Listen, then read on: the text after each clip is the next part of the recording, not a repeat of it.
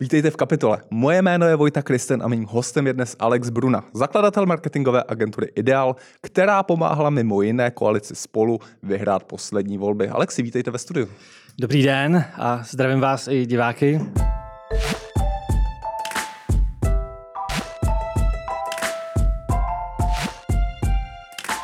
My se budeme bavit hlavně o umělé inteligence. Mě by na začátek zajímalo, když jste připravoval tu kampaň pro spolu, používali jste umělou inteligenci? Umělou inteligenci jsme přímo nepoužívali, používali jsme nástroje strojového učení. Bylo to při online mediálním nákupu, kde jsme měli poměrně sofistikovaný způsob cílení, kdy jsme měli rozdělený ty cílové skupiny do různých segmentů a na ty jsme, těm jsme zobrazovali různý typy kreativ, který je oslovovali. To znamená třeba pro maminky jsme měli speciální kreativu, která komunikovala něco o školství, to bylo tenkrát po covidu a případně pro učitele, pro automobilisty. To je takový jsme... okrajovější využití toho, toho předchůdce umělé inteligence. Ano, ano, no. Tak... Kdy, se, kdy se v hlavě představíte příští volby nějaký, na kterých se budete třeba podílet, bude to využití kampaně u využití umělé inteligence podle vás větší a když se chat GPT nahradí Marka Prchala? a určitě, určitě bude větší, myslím si, že už uh, se na tom pracuje. A myslím si, že Marka Prchala úplně nenahradí. A pořád, když se bavíme o umělé inteligenci, tak jsou to nástroje umělé inteligence a musí je někdo ovládat. Takže jak eh, je dobrý ten vstup, tak je dobrý i ten výstup často. Takže myslím si, že spíš Marek Prchal se naučí používat eh, chat GPT a, a bude dělat prostě víc toho obsahu hmm. a lepšího. Eh, já, já když trošku krátce zrekapituluji vaši historii, vy jste se před dvěma lety, pokud si vybavuju správně, vzdal, vzdal výkonné funkce v agentuře a stáhnul jste se, jak je v poslední době trendem do té poradenské strategické role. Hmm a zároveň jste naskočil právě do tématu AI. Co vás tomu motivovalo, nebo co vás tomu v zásadě přivedlo eh, k tomu silnému puši do té umělé inteligence? Jasně. A já jsem tu roli opustil z jednoho zásadního důvodu. Nejsem příliš dobrý v manažování lidí a je potřeba znát svoje eh, slabé a silné stránky, takže jsme vybrali toho nejšikovnějšího z nás, Deňka, eh, který převzal to žezlo a vede dneska agenturu. A co mě k tomu vedlo, byl, byly obrázky, které jsem v listopadu minulého roku viděl na Facebooku a byly vygenerované pomocí nástroje Mid Journey. A byly to obrázky z takového jako alternativního vetřelce, kterýho by natočil Wes Anderson, což je můj oblíbený režisér. Já jsem na to zíral, říkal jsem, to není možný, to někdo nakreslil nebo vyfotil, jak tohle vzniklo. A jak jsem si říkal, co je to Midjourney a teď prostě nástroj umělé inteligence a v tu chvíli jsem si uvědomil, že jako agentura můžeme mít jako obrovský problém, že se evidentně něco zásadního děje a že u toho musíme, musíme být, že na ten trend musíme naskočit. Jak to myslíte obrovský problém? Pokud jste schopný přes pár textových zadání, těch promptů, vygenerovat uh, poměrně jako, nebo velmi sofistikované obrazy nebo fotografie a nahradíte práci lidí, kteří na tom strávili desítky, možná i někdy stovky hodin, tak uh, pak musíte uvažovat o tom, jestli uh, bude ta práce, kterou jste dělali do teďka, ještě jako prodejná a konkurenceschopná. A to si myslím, že to je to, co přichází. Že kdo, kdo nechytne ten trend a nebude ty nástroje využívat a nezvýší svoji konkurenceschopnost, tak uh, bude mít prostě zásadní problém uh, vůbec nějak uspět na tom trhu. A to se týká podle mě nejenom těch difuzních modelů jako Midjourney, agentur hmm. jako jsme my, ale třeba v, uh, účetních firm a, a dalších uh, vlastně celého trhu, kde můžete už dneska vlastně používat ty nástroje, jako je GPT a, a další. Takže je potřeba adoptovat tu technologii, protože příští rok, dva roky nás čeká uh, úplně jako převratný, převratný skok. Myslím si, že se dá srovnat jenom s průmyslovou revolucí. Když se mluví o té adopci umělé inteligence, máte tím na mysli, že lidi v agentuře nebo i novináři jako my budou mít, budeme mít otevřenou záložku chat GPT někde, někde v prohlížeči a občas to využijeme na nějaký fact-checking a nebo třeba si to pro vás ten případ toho, že vaše kampaně vidíte, že budou vznikat třeba kompletně v prostředí nebo díky, díky programům umělé inteligence? Uh-huh. Uh, no, mě běhala uh, hlavou třeba taková myšlenka, uh, že firmy, jako jsou Google nebo Facebook, kde už dneska nakupujeme většinu těch kampaní v tom digitálním prostoru, protože ten prostor je většinou jejich, tak vytvoří nějaký nástroj, kde si na pár kliků naklikáte kreativu, ono vám to přímo vygeneruje, ty texty, obrázky a vy tu kampaň spustíte. K čemu pak bude potřeba nějaká agentura? Jo? Myslím si, že to je jako velmi blízká budoucnost. A, že a je to konkurenceschopný vaší agentuře? Je a... takovýhle nástroj, kde já si skutečně naklikám kampaň jako like, konkurenceschopný profesionální agentuře s desítkami zaměstnanců? Ta, ta výhoda těchto z těch nástrojů je, že oni pracují s obrovským množstvím dát a uh, to, co i my dneska děláme, že snažíme ty kampaně, vždycky jsme to dělali, že stavíme na datech, že se snažíme vycházet z nějakých dat, tak tyhle si platformy mají obrovskou výhodu, že mají ty data o těch uživatelích. Oni vědí, co ten uživatel chce vidět, co mu mají doručit, co mu mají zobrazit. Takže jim to půjde výrazně lépe vytvořit tu kreativu personalizovanou na míru těm uživatelům, než nám. Jo. Takže eh, tady se, tady se opravdu obávám, že v segmentu uh, reklamních agentur uh, máme, máme problém, je možný, že ty, uživa- že ty klienti to nebudou chtít používat, že pořád budou rádi chtít komunikovat uh, s těma agenturama, že chtějí ten client service, na tom my určitě hodně stavíme, na kvalitním client servisu, ale pro spoustu, uh, uživate, pro spoustu klientů tu vzniknou nástroje, které budou plně automatizovaný, budou generovat texty, kreativy a bude to perfektní, protože to bude fitovat na míru těm zákazníkům a bude to celý na základě dát, což my, pokud ty data nemáme, a my nemáme data jako Google a nebo Facebook a ty platformy čím dál víc omezují ty data, které se k nám dostanou. Oni si jsou dobře vědomí, že ty data jsou dneska to zlato, že to to nejdůležitější. Hmm. Takže uh, určitě to pro nás nějaký problém, problém bude. Uh, a tady to asi není jenom o reklamních agenturách, ale o celém komunikačním odvětví, o mediálkách, Určitě. reklamkách, eh, PR-ových agenturách novinařina do toho částečně spadá taky content creation, entertainment a tak dále. Určitě, určitě. Jako, uh, my jsme úplně zaspali. Já myslím, že teď to uh, ty nástroje umělé inteligence exponují, exponují zaspali jsme to, jak ty data jsou klíčový a důležitý. Tady přišly nějaké směrnice jako GDPR, který začali říkat lidem, hele, ty data jsou tvoje, měl by se možná o ně nějak starat, ale ty lidi to reálně nedělají. Jediný, co vidějí dneska, tak je nějaký, nějaký pop-up na webu, který třeba nechtějí odkliknout ale, ale to, co dělá prostě třeba Facebook uh, s datama uživatelů, a teď si teda budu střílet možná trošku do vlastní nohy, tak uh, se mně jako člověku nelíbí. Jo? Hmm. Opravdu uh, nejsem schopný nějak ovlivnit, co ten Facebook s tím udělá. Ta platforma je, má monopol na, na, na, na trhu sociálních sítí. V podstatě pokud nebudete používat Facebook, tak uh, jste jako sociálně vyloučený, jo? nebo Instagram, což jsou ty dvě... Metu, jasně tak, tak nejste, nejste prostě přítomný na sociálních sítích a nemůžete zkomunikovat se svýma přátelama, případně hmm. klientama.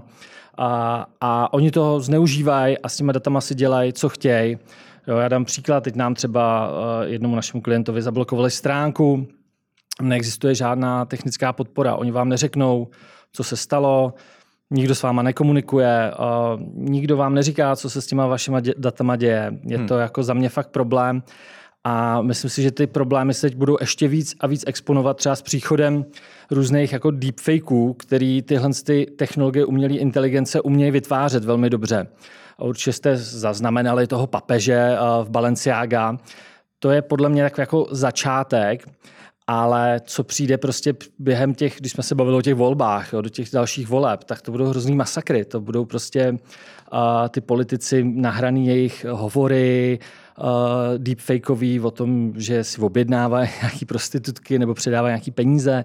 A, to, a nikdo, nikdo nebude moct eh, říct, jestli je to pravý nebo, nebo deepfake. Obáváte se toho, že to bude taková bomba v těch volebních kampaních, že, že nějaký takovýhle kontrolovaný úniky hmm. deepfake videí Určitě. Eh, na adresu politických konkurentů můžou, můžou ovlivnit volby, zamíchat, zamíchat s, s volebními výsledky? Na Slovensku už se to stalo, že jo? tam už, už nějaký uh, deepfake na Maťoviče byl, tuším, uh, přímo před volbama A pořád je tu málo lidí, kteří to adoptovali třeba z tohle prostředí, i toho prostředí marketingu, takže a myslím si, že třeba ty volby u nás příští, to už toho budou plný a ten Facebook vlastně dneska nemá žádný kontrolní mechanismy, jak by to zablokoval. Nám vlastně, my v rámci agentury spravujeme desítky uh, různých facebookových stránek a nám každý den chodí prostě notifikace nějakého phishingu, že a tady se přihlašte a Facebook s tím vůbec nic nedělá, je to prostě nezajímá, oni jediní, co dělají, tak nám posílají faktury a, a pochybuju, že budou něco dělat s tím deepfakem. A já myslím, že dokud opravdu se nestane něco hodně ošklivého, tak oni to řešit, řešit nebudou. A zase to souvisí s tím, jak my se chováme k datům a jakou, jak, jak vůbec uh, se pohybujeme v digitálním prostoru. Uh, dneska nemáte žádnou digitální stopu, uh, ty data o vás sbírají spíš třetí strany, vůbec nevíte, jaký data kde po sobě necháváte. A když jako lidi dělají špatné věci na internetu, já myslím, že by za to měli mít nějakou odpovědnost.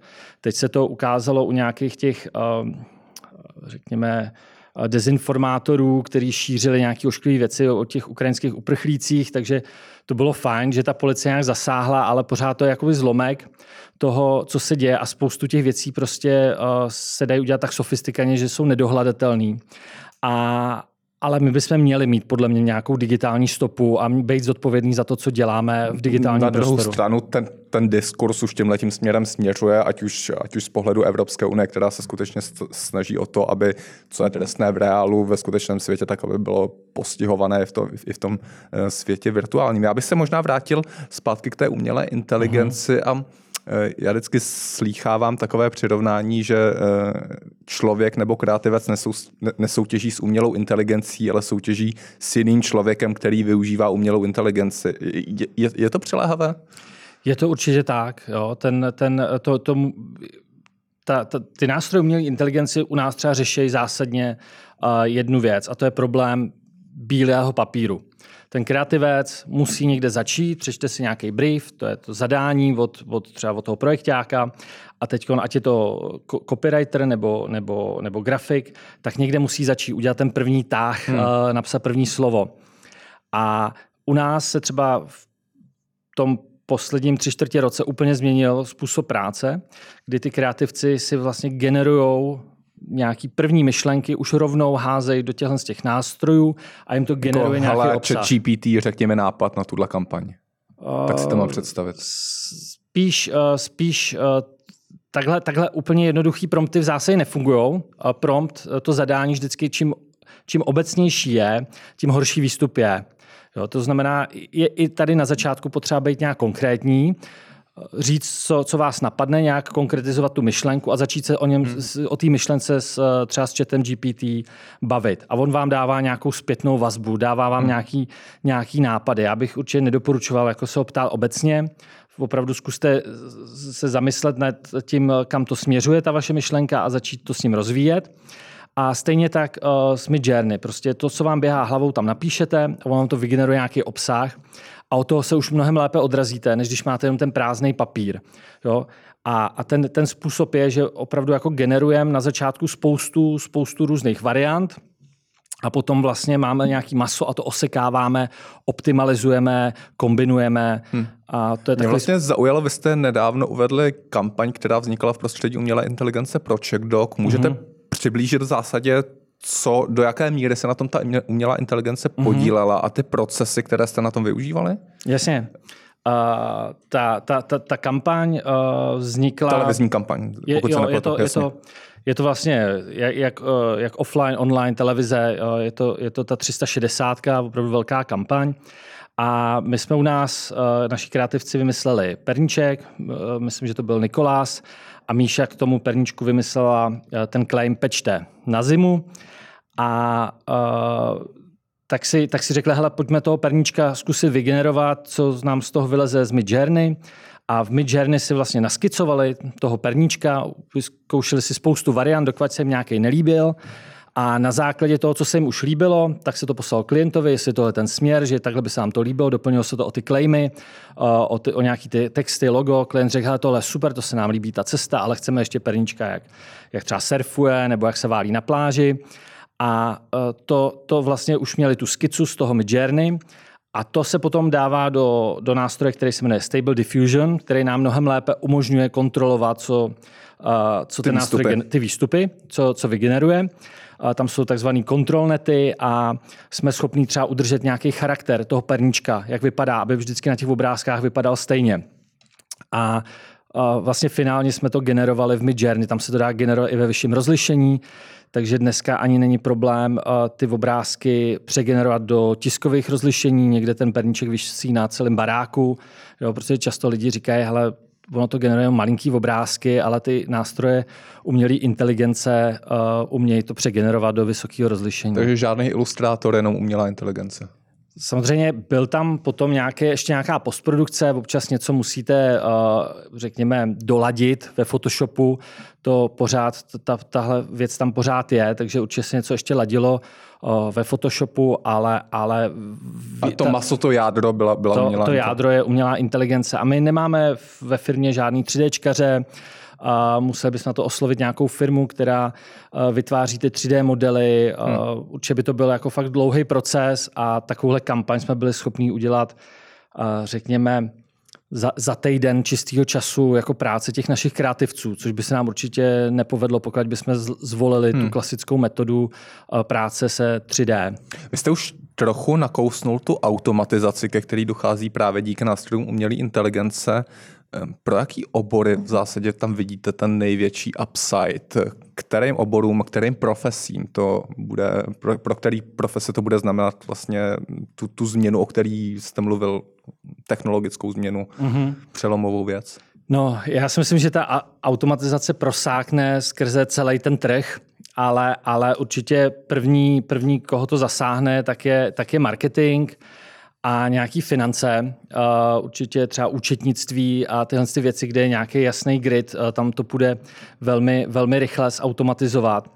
Ale myslím si, že v tomhle máme nějakou výhodu v rámci marketingu, že nás to, ta vlna přišla tady jako první, že se z toho můžeme nějak poučit a přenášet třeba ty zkušenosti do dalších oborů. Takže nám se dneska reálně stává to, že jsme začali lidem nebo našim klientům radit s automatizací v rámci marketingu a oni nám řekli, dobrý, to je super, tak pojďme ještě tady v obchodě vytvořit nějaké automatizace, zjistit, kde by nám to mohlo pomoct, kde by nám to ušetřilo čas a zvýšilo efektivitu a kvalitu.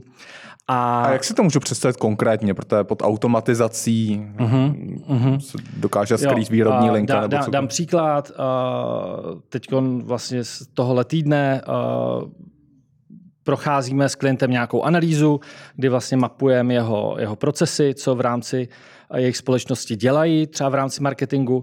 A teď ty procesy si nějak oskorujeme, jakou mají přidanou hodnotu pro toho klienta a kolik času ten klient na tom tráví.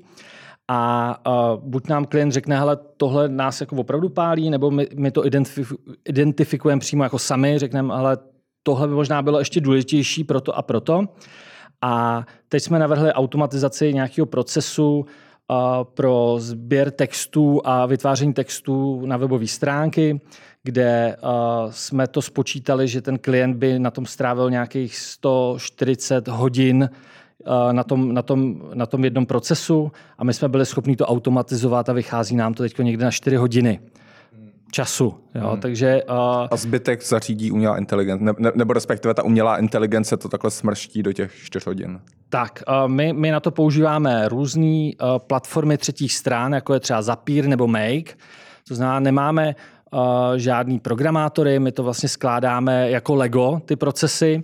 A když už potřebujeme nějaký apíčko, tak máme na to nějakou partnerskou společnost, která nám to apíčko doprogramuje a jsme schopní tyhle ty nástroje pro automatizaci napojit na GPT hmm. buď 3,5 nebo 4 a ta nám pomůže právě zautomatizovat uh, nějaké věci, ať je to nějaké analýzy, uh, kontext nebo uh, tak, psaní textů. Vy jste zmiňoval, že za váma uh, firmy s tím letím chodí. Mě, mě by zajímala vlastně ta situace na trhu, do jaký míry, protože když se potkávám s různými společnostmi, s různými firmami, s různými spo- procesy, které, které mají u sebe, přijde mi ten potenciál pro tohle to obrovský. Zajímal by mě ten váš pohled v zásadě, do jaký míry to může být game changer. Já si myslím, že to úplný game changer, že uh, my, jsme, my jsme třeba uh, zakládající člen České asociace umělé inteligence a včera sdílel Lukáš Benzel, ředitel, takový hezký diagram, kde bylo vidět, kolik lidí dneska má nějakou zkušenost s nástroji umělé inteligence a 60% lidí, uh, kteří byli osloveni, ty respondenti, nemají v podstatě žádnou zkušenost. A, a, a my to vidíme, že je to tak zásadní že, a pořád ten trh to jako nereflektuje. Ty lidi to nevidějí, co se děje. A přijde to teď 1. listopadu, kdy Microsoft uvolní uh, Copilot, uh, což je vlastně AI nástroj přímo integrovaný v Office 365.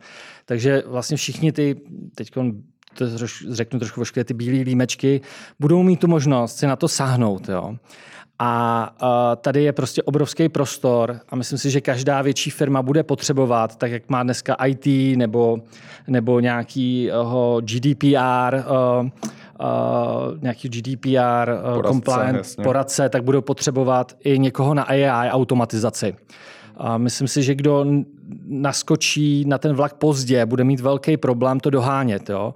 A myslím si, že ty klienti, kteří dneska eh, do toho začínají šlapat a pochopili, co se děje, tak můžou velmi rychle eh, získat eh, velkou výhodu, protože ty technologie se vyvíjí exponenciálně. Já tady mám možná nějakou ukázku toho, takovýhle vtípek na mě kdysi vyskočil v roce 2015, že hele, umělá inteligence, to je hloupý, ale uh, Uh, ona ta realita je, že je to, že je to prostě exponenciální. Hmm. A my to vidíme na, na rychlosti vývoje těch, uh, těch nástrojů. Tady tohle ukázka, jak rychle se vyvíjí uh, difuzní modely.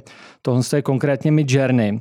A tady vlastně do té pětky uběhl jenom jeden rok za jeden rok a generuje to obrázky, které jsou fotorealistické, vypadají jako, jako fotky. Já úplně nevím přesně, co se stane jako za rok. Já si myslím, nebo já jsem schopný vidět tak pár měsíců možná, a to si jenom myslím, a stejně mě ty věci překvapují.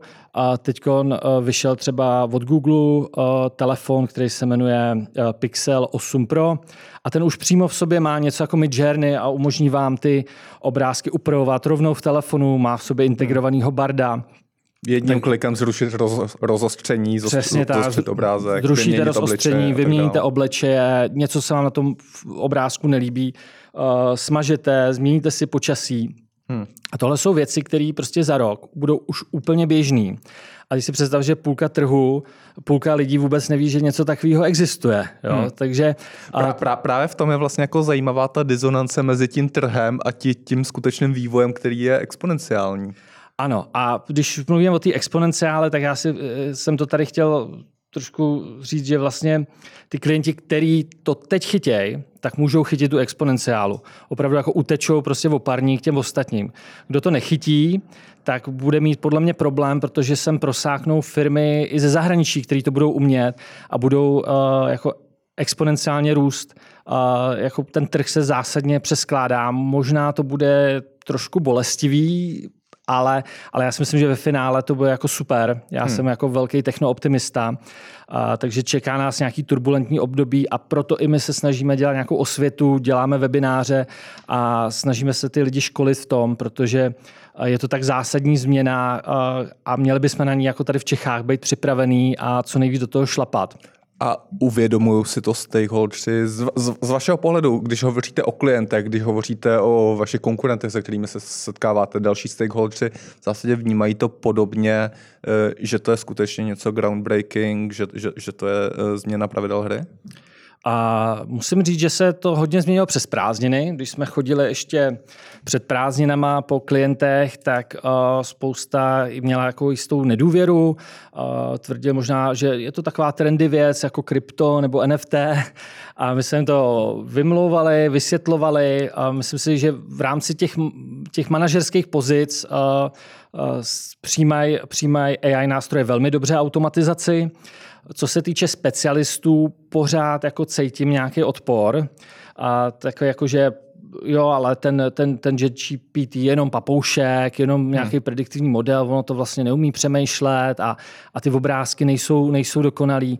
Vlastně pořád spíš na tom hledají nějaké chyby, místo toho, aby si za to sedli a řekli si, hele, to je super, můžu, může mi to pomoct ušetřit práci, dělat ty věci rychleji a lépe. Samozřejmě oni ty výstupy nejsou uh, vždycky dokonalí, ale to je právě na tom, odbor, na tom specialistovi, aby to fine tuningoval, aby to doladil eh, k dokonalosti. Hmm. To je vlastně zajímavá i otázka, kdo by měl být ten z nedostatku lepších slov řeknu apoštol té umělé inteligence, jestli by to měly být eh, reklamní firmy jako vy, jestli by to měla být velká poradenská čtyřka, jestli by to měl být big tech, jestli by to měly být možná my novináři, jakou roli bychom měli sehrát. To je dobrá otázka. a my jsme, my jsme se toho chytli třeba v rámci agentury úplně přirozeně, protože jsme viděli, jak nám to zlepšilo práci a jak, jak, je to, jak, jak to ten náš segment marketingu zásadně ovlivňuje. Myslím, že ten marketing je jeden, jeden z prvních, uh, takže máme jistou, jistou výhodu. Uh, určitě jsou segmenty, do kterých to přijde později a budou o to víc překvapený, co se, co se vlastně stalo a jak už hmm. daleko to ty nástroje budou. Já se ještě vrátím k jedné věci, které jste zmiňoval, eh, ta kvalita vstupu, která potom odpovídá kvalitě té výstupu, ten takzvaný prompt. Eh, ve veřejném prostoru se dlouho hovoří o tom, že v zásadě vznikne nová generace, nová profese promptařů takzvaných. Vy byste přijal do své firmy někoho, někoho, kdo se zabývá promptingem? Jak, jak je to reálné mhm, vlastně? Mm-hmm. To, to, to, je, to, je, to, je, to, je to velmi reálné. A, a vlastně mě se tohle to ověřilo, když přijímám lidi do firmy, už pár, vlastně ta firmu mám 10 let, ale myslím, že tak posledních 6 let jsem zásadně změnil způsob náboru těch lidí, že už se nekoukám tolik, jaký mají nějaký hard skills, čím si prošli a, a, a co, co, co umějí, co mají v tom CV napsaný, ale snažím se z těch lidí dostat, jak vůbec přemýšlej, jaký je jejich mindset, jak se koukají uh, na život, na práci hmm.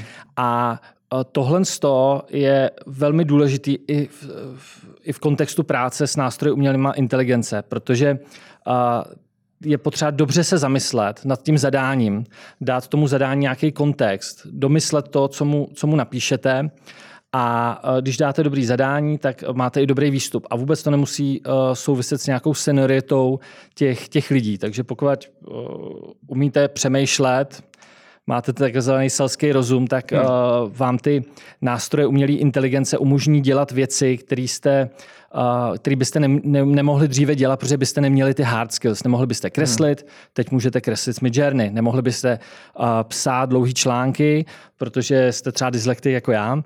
A, ale já dneska si píšu uh, s Midjourney spoustu článků, generuju spoustu obsahu na sociální sítě a hrozně mě to baví, protože on mi prostě odblokoval ty, ten problém hmm. s těmi chybama. Už se mi tam tolik lidí nesmějou, že jsem někdy uh, popletl i nebo vynechal písmenko. uh, takže ano, odblokuje vám to nějaký, uh, nějaký umožní vám to dělat, co, co vás baví. A může to být cokoliv, pokud o tom dobře přemýšlíte. A do závěru poslední otázka, když se na to podíváme z pohledu firm a jejich konkurenceschopnosti, eh, jenom velké závěrečné srovnání. Eh, dovedete si představit, že v budoucnu firmy, které nevyužívají nástroje umělé inteligence AI, budou konkurenceschopné vůči těm, které eh, do toho šlapou? Mm. Nebo je to jasná nevýhoda, jasná je, diskvalifikace? Já bych, já jsem velmi opatrný v, nějakým, v nějakých takovýchhle uh,